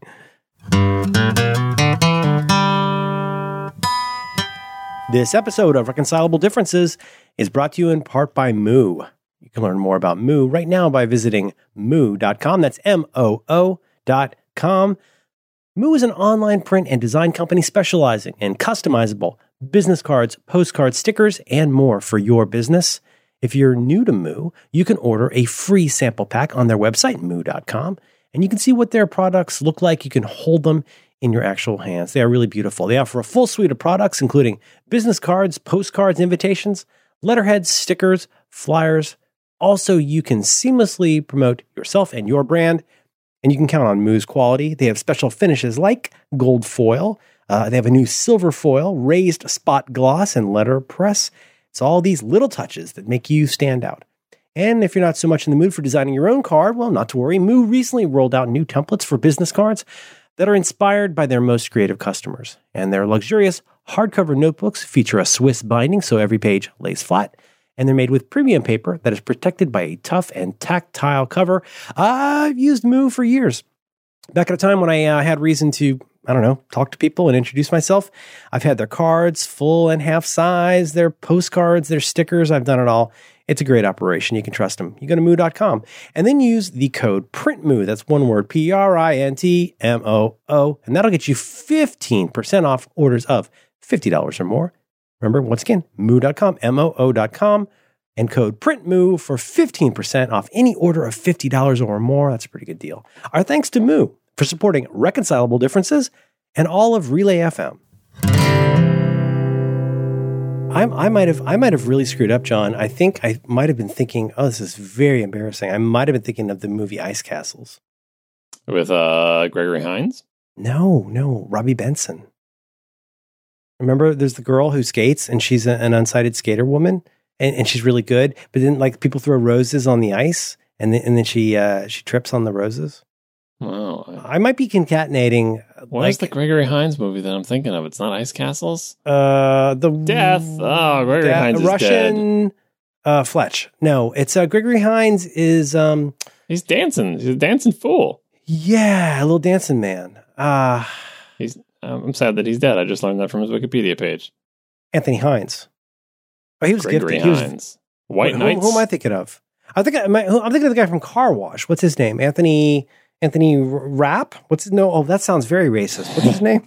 No, Anthony. On Star Trek Discovery. Anthony Car Wash. That's a slave name. What is his name? Anthony. He plays the transsexual person in Car Wash. Anthony, God, you're not helping me. I think he might have been. He might have been on Beretta at one point. Damn it! No, Anthony Rapp is the guy from. Oh, this is really confusing. That's the guy from Rent.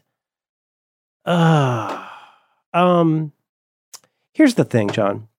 Are you at a natural caesura in your discourse? I'm looking at the White Knights page, and I'm wondering how the hell did I get this confused with Ice Castles? White Knights. That's Billy Crystal. And Anthony Rapp. Who's in it? Gregory Hines and Mikhail Baryshnikov. Come on, it's a dancing movie. Man, who is not the guy from Die Hard? 1985. Who's the guy from Die Hard? What's his name? Andrei Gulnikov? What was his name? The blonde guy. Yeah, come to the coast, have some laughs. What was that guy's name? I don't know. I know this. He had an alcohol problem. What was his name? Die Hard. His name was Alexander Guignol. Grand Guignol. No, what was his name? Alexander Gudinov? No. Alexander Gudinov, yeah. No, that can't be right. That's right. Carl. Alexander Gudinov. Now I have a machine gun. Ho, ho, ho. Boy, it's like the great Mark Twain said, some things in life are like the difference between lightning and the lightning bug. And I'm not here to praise Watchmen, although I will briefly praise Watchmen. I assume you're still withholding judgment for the future Smoiler Smot episode, but a program like that, John Siracusa, you know what? I'm actually going to do a screenshot of what TV Time, the application, lets you see your TV schedule of things you want to watch on a calendar. Sunday night is crazy right now, partly because I still have not removed Walking Dead. But Sunday night is a very busy night. There's a lot of good stuff. You get Bob's Burgers. You get, let's see. Oh my God, this is insane. So if I look at, so here is Sunday, November 3rd, 8 o'clock Simpsons, 9 o'clock Watchmen, Shark Tank, Walking Dead, Bob's Burgers, 10 p.m. Mr. Robot, Silicon Valley, 11 o'clock Last Week Tonight with John Oliver. The only one of the shows that I'm like that I need to remove because I'm super not watching, just, you know, for whatever reason, is Walking Dead. Of all of those, well, certainly Bob's Burgers is special in my heart, but Watchmen is something where, like, I think about Watchmen. I keep thinking about it. I keep looking forward to it in a way that is very rare today. Is there a show like that for you? Boy, this is so unfair. Is there a show like that for you on Apple TV Plus right now? Is there something where you're like, I kind of can't wait for that next episode? I'm looking forward to the next episode of both See and For All Mankind, just because I'm engaged with their stories. And 3 episodes in, you don't know whether they're going to be terrible or not. Mm-hmm. But like, let me put it this way: the slot that Game of Thrones used to occupy before the last couple seasons when it became bad. Before that, shows that occupied that slot are things like The Sopranos, Breaking Bad, shows where it's like, there is no question if you said, what is your favorite television show you're watching right now, yes, and do you think it's good? It would be like, I'm watching The Sopranos right now, and I love it, and it's good. And I would have said that about Game of Thrones. I would have said that about Breaking Bad. Like, those are clear victors. There is no show like that in my TV watching right now, mm-hmm. Which is a high bar, like my favorite shows of all time, and I'm dying to see the next episode. No, I think that bar should be high. That so I'm looking at my TV time, which I guess is like my TV of Letterboxd, but about the future. Like, I know the ones that are in here right now. There's pretty much exactly 2 Chernobyl and Patriot. That's 2 things that had filled that spot when they were airing. Yeah, and where I've really thought, like, I am really thinking about this and looking forward to this. Now, see, things like Pen 15, Fleabag, Letterkenny. Fleabag was like that when I was watching it too, by the way. Fleabag definitely filled that spot. Well, but Fleabag for me, was I still like kind of a, as we used to say in college radio, an oldie recurrent. It was already something that was like sort of in, was done mostly. Well, it's not season 2, but like Fleabag as I was experiencing it was already kind of, almost done. I wasn't watching it in real time either, but I'd watch episodes and then I'd have to go to sleep because I was tired, and I'd be saying, when can I find a time to watch the next episode? Well, and like, to be honest, like, so I'm looking at ones here, like, so, well, in 2 completely different ways, and just Succession. Jesus. Succession, I'm a normie dad. I thought this second season was incredible. The 2 shows in here that really jump out at me are Watchmen and Letterkenny. Letterkenny, because at one point I was watching almost a season per night because I was legitimately addicted to that show. But Watchmen is a show where, like, my goodness, thank goodness that it's like on a weekly release, because it gives me time to think about it. Mm-hmm. You know what I mean? And like, I really relish stuff where I have a chance to turn it over in my mind and think about it. And in some cases, like, watch the last episode twice. I watched the S1E one of Watchmen, I think at least 3 times. And it's not a perfect show, but boy, does he ever know where he's going with it. Yeah, I will put in the show notes, already there actually, the Damon Lindelof on the podcast called The Business with Kim Masters. Yes, that was a good episode. He seems like a challenging fella to interview. Did you recommend that one to me? Yeah, someone. No, you recommended it to me. She's good, though. It's a good show. It's a good show, and I don't listen to every episode, but she's good. Listening to that episode with Damon Lindelof gave me so much more confidence in the Watchmen show than I had after episode 1, let me tell you. You talk about watching a show on a meta level. I think, like, appreciating Damon Lindelof's character as showrunner is a meta level performance, because in his 3 major projects that we associate with him, he's gotten approximately half an order of magnitude smarter with each one of those 3 projects.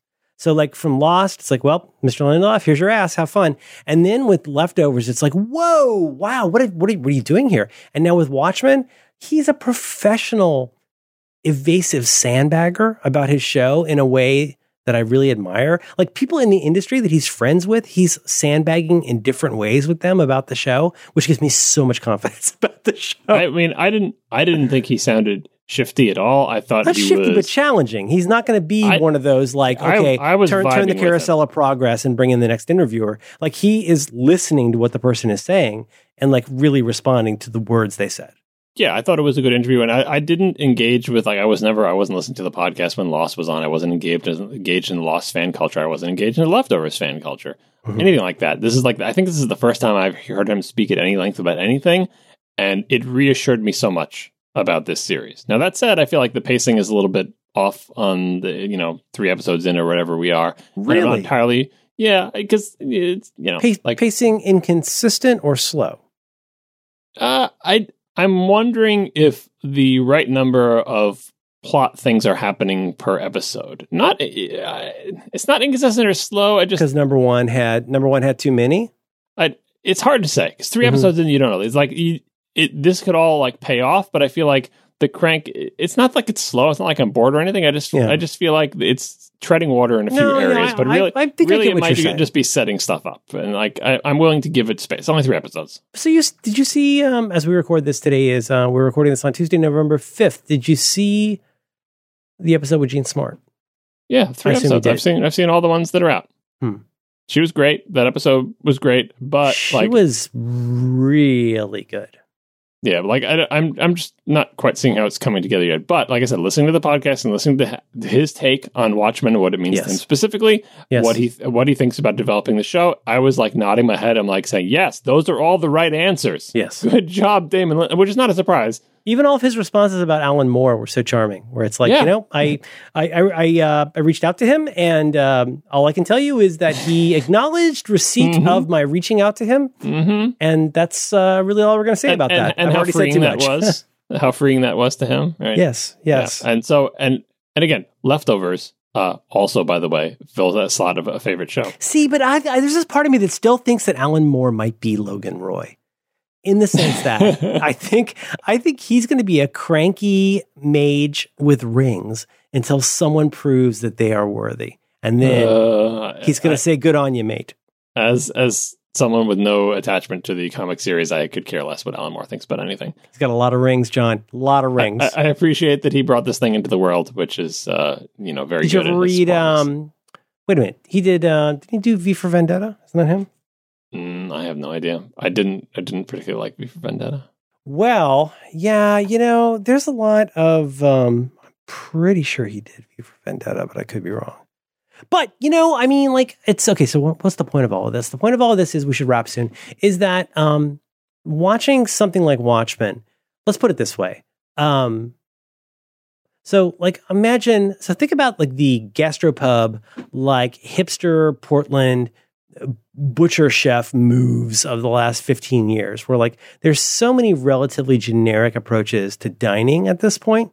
That, you know, it's true of any era, like with, you know, could be trucker caps, could be Doc Martens, whatever it is. There's these trends that we go through where there's this way to be like a C+ participant in the culture, where nobody's really allowed to say like, you're doing the thing, whatever, you know.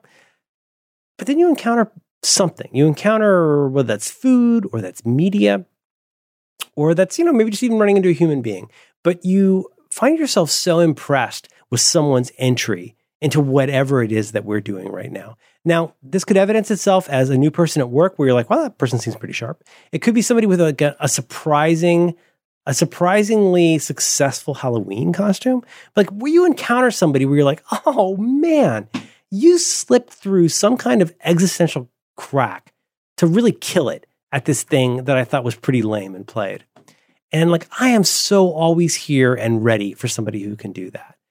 And it's, I don't know how to describe it, but like there's this weird thing that happens with every trend where somebody has figured out how to master something that's no longer interesting, versus somebody who's willing to come out and do something like maybe a little bit crazy, maybe a little bit of like a potential for failure, but they're putting it out there and they're doing a thing where, let's be honest, the odds are kind of maybe mostly against them, whether it's critically or financially or, you know, whatever it is. And I don't know, I just feel like with something like Watchmen, I can't promise you it's going to be great, because if I could promise you it's going to be great, I wouldn't be enjoying it.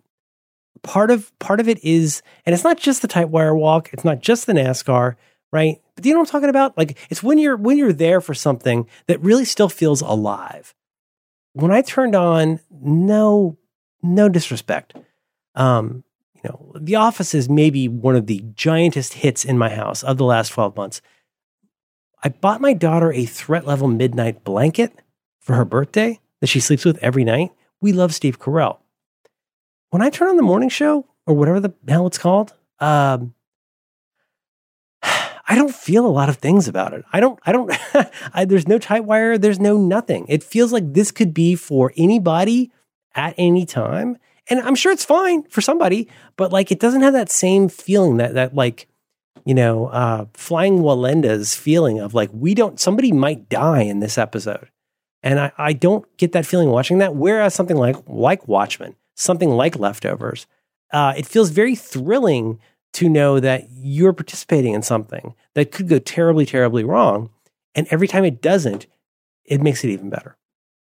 I have heard, I haven't seen The Morning Show, but I've heard from people on Twitter who are finding great resonance with the sort of Me Too angles on The Morning Show, which you mentioned that you notice as well, but perhaps it's not as resonant if you haven't lived that experience, and perhaps it's tapping into a truth that is... Yeah, don't make Harvey Weinstein, or don't make Matt Lauer too lovable. Yeah. Yeah, so I haven't seen it. He's not a rogue. He's a man with a rape button on his desk. But I have seen some people have very positive reactions to that aspect of The Morning Show, women in particular. So maybe it is connecting with somebody on that level. But yeah, like the Watchmen is obviously, you know, as you would say about Melania actress, very ambitious. It is not afraid to, you know, go all sorts of places. We don't even know all the places it's going yet because lots of things are still mysterious, which is a thing, right? Mm-hmm. Fine. But it is, let's put it this way. It is much more ambitious in its alt history, and Watchmen itself obviously was more ambitious in its alt history than For All Mankind. For All Mankind and See, you won't feel that same tension because they are slightly less ambitious. They're mostly telling conventional stories. The alt history angle in For All Mankind is mostly there as to be a foil for the actors and to, you know, social commentary or whatever. I think, like, you know, For All Mankind is the best show that I watched on it. Mm-hmm. And it's not bad. It's not amazing. I think it's good. And See, I think it's probably almost good, but I may be horribly wrong because of my bias. You know what? Damn it. I'm going to end up watching it. Well, watch the space show. I mean, look, watch the space show, get 3 episodes in, you'll know where they're going. Okay, so if you had to pick, and I'm sorry to put you in this position, but between me watching the first episode of See and the first episode of the space show, which one should I watch? Space show. That space show, hands down. Hands down space show. I mean, and really, 3 episodes of the space show would help. Because the first episode of the space show, you're like, all right, fine, whatever. The second episode shows that they're committed to the premise, and the third episode shows that they're going to try to make a go of it. Right. All right, so we're running long. We should end this. 2 quick questions. Number 1, have you seen the episode of Portlandia called, I think it's called One More Episode? I sure have. Okay, good. Second of all, can we finally leverage the time dilation by reverse promoting something that will be out by the time this episode comes out? How confident are you in being able to announce that? Announce what? John Sirkisa is going to be a guest on the Dubai Friday program to talk about the Damon Lindelof, the first episode, S1E1 of the Damon Lindelof program, The Leftovers. I'm going to talk about a lot more than that. Okay, save it. So by the time this comes out on something like the Diggity 14th, maybe? Is that right? I'm doing head math. Sure, sounds good. Yeah, so at some point in November, the episode you're listening to will be out. Hello, you're listening to this. Please go back and go to DuByFriday.com, and unless something horrible, well, you'll never find out because we'll have Jim cut this out. You know, like if Syracuse went on some kind of a killing spree, we'll cut this part out. But we're going to talk about at least the first episode of The Leftovers. And you'll remember, if you're an ardent fan of this show, you'll remember you were here. Was it an after show or was it during the show? We've talked about Leftovers a ton on the show. Yeah, but the way you presented it was so artful. You basically said, look, something along the lines of, you're almost definitely not going to like this, but if you like this, you're going to like this. You should maybe check out the first episode of this. And I was so hooked from the first episode, if memory serves. And so we're excited to talk to you about this because we've been mentioning Watchmen on Dubai Friday. That's the show with Max Temkin and Alex Cox, and John has kindly agreed to come on the program as we record now in 2 days into the future. So go to dobyfriday.com and you can find, we're not even going to charge you for it, which seems insane. Yeah. The interesting thing you future people will get to learn is, you know, at this point, I have not yet been on the program. But if you're listening to this now on the recorded podcast, I already have been. And you go back and listen to it and find out, listener, if at any point I had any opportunity to talk about The Leftovers. Because that's not a guarantee. The whole show... You think we're going to Dr. Don you? I mean, I listen to the show. I'm familiar with the program. You've heard the program? Being asked to come on the show to talk about topic X does not mean topic X will come up at all. Max might want to really drill down on hand washing. Exactly. Or some new, or Trump might have done something like yes. So I'm here for all of it, obviously. But just to underscore this, in that pantheon of shows that I'm watching and I'm obsessed with that I love, all-time great, Sopranos, Game of Thrones when it was good, Breaking Bad, Leftovers for me is right up there. I totally agree. Mostly there's no point in assigning homework for something that was due 2 days ago, so... this is really confusing. But I would also say, John won't say this because, he's always kind of trying to, protect his butt. But I would say... whatever John says, I 3 episodes in, I feel pretty confident saying, watch at least the first episode of Watchmen on HBO. If it's not your thing, I totally understand, but I do feel at this point, this is a very masculine, muscular show. No, sorry. It's a really good show. And I do feel confident at this point, forgive me for saying, I recommend you watch the HBO TV show Watchmen. I am more confident in it than I was last episode. Not enough to recommend it, though. I still, and Damon Lindelof touched on this in the podcast, and also in another podcast that I just threw in the notes, the official Watchmen podcast, where he talks about some of the same topics. Oh, gosh, wow. Okay. There is a high wire, and he's on that with Craig Mazin. Craig Mazin is the other person. Oh, shut your mouth! That's right. Oh, my God! Dream Team! There you go. And they talk about some stuff, and Craig is a little bit fawning, but anyway... I could forgive him for that. The tight wire act of, look, we don't want you to have to have read the comic front to back to be able to understand what's going on in this show. But on the other hand, we're not going to spoon feed you everything. So how do we walk that? How do we walk that line? Right. And for me, Watchmen is just barely walking that line. I will let this be my official announcement. I'm going to come out of the closet. I officially think you just need to suck it up. You need to read the 12 episodes of the comic Watchmen, but B, it's worth it. Oh yeah, no, I think I am on the correct side of the line, but I feel like I know more about Watchmen than the average person, so I'm hesitant to recommend random person listening to the thing. You should watch Watchmen because I feel like they'd watch it. Like, you have to at least have seen the movie. Oh, I know. But I mean, what are you going to say? So are all of those people Rorschach? No. Yeah. Rorschach's been gone for a long time. It's 33 years. Yeah. You have to at least see the movie, I feel like.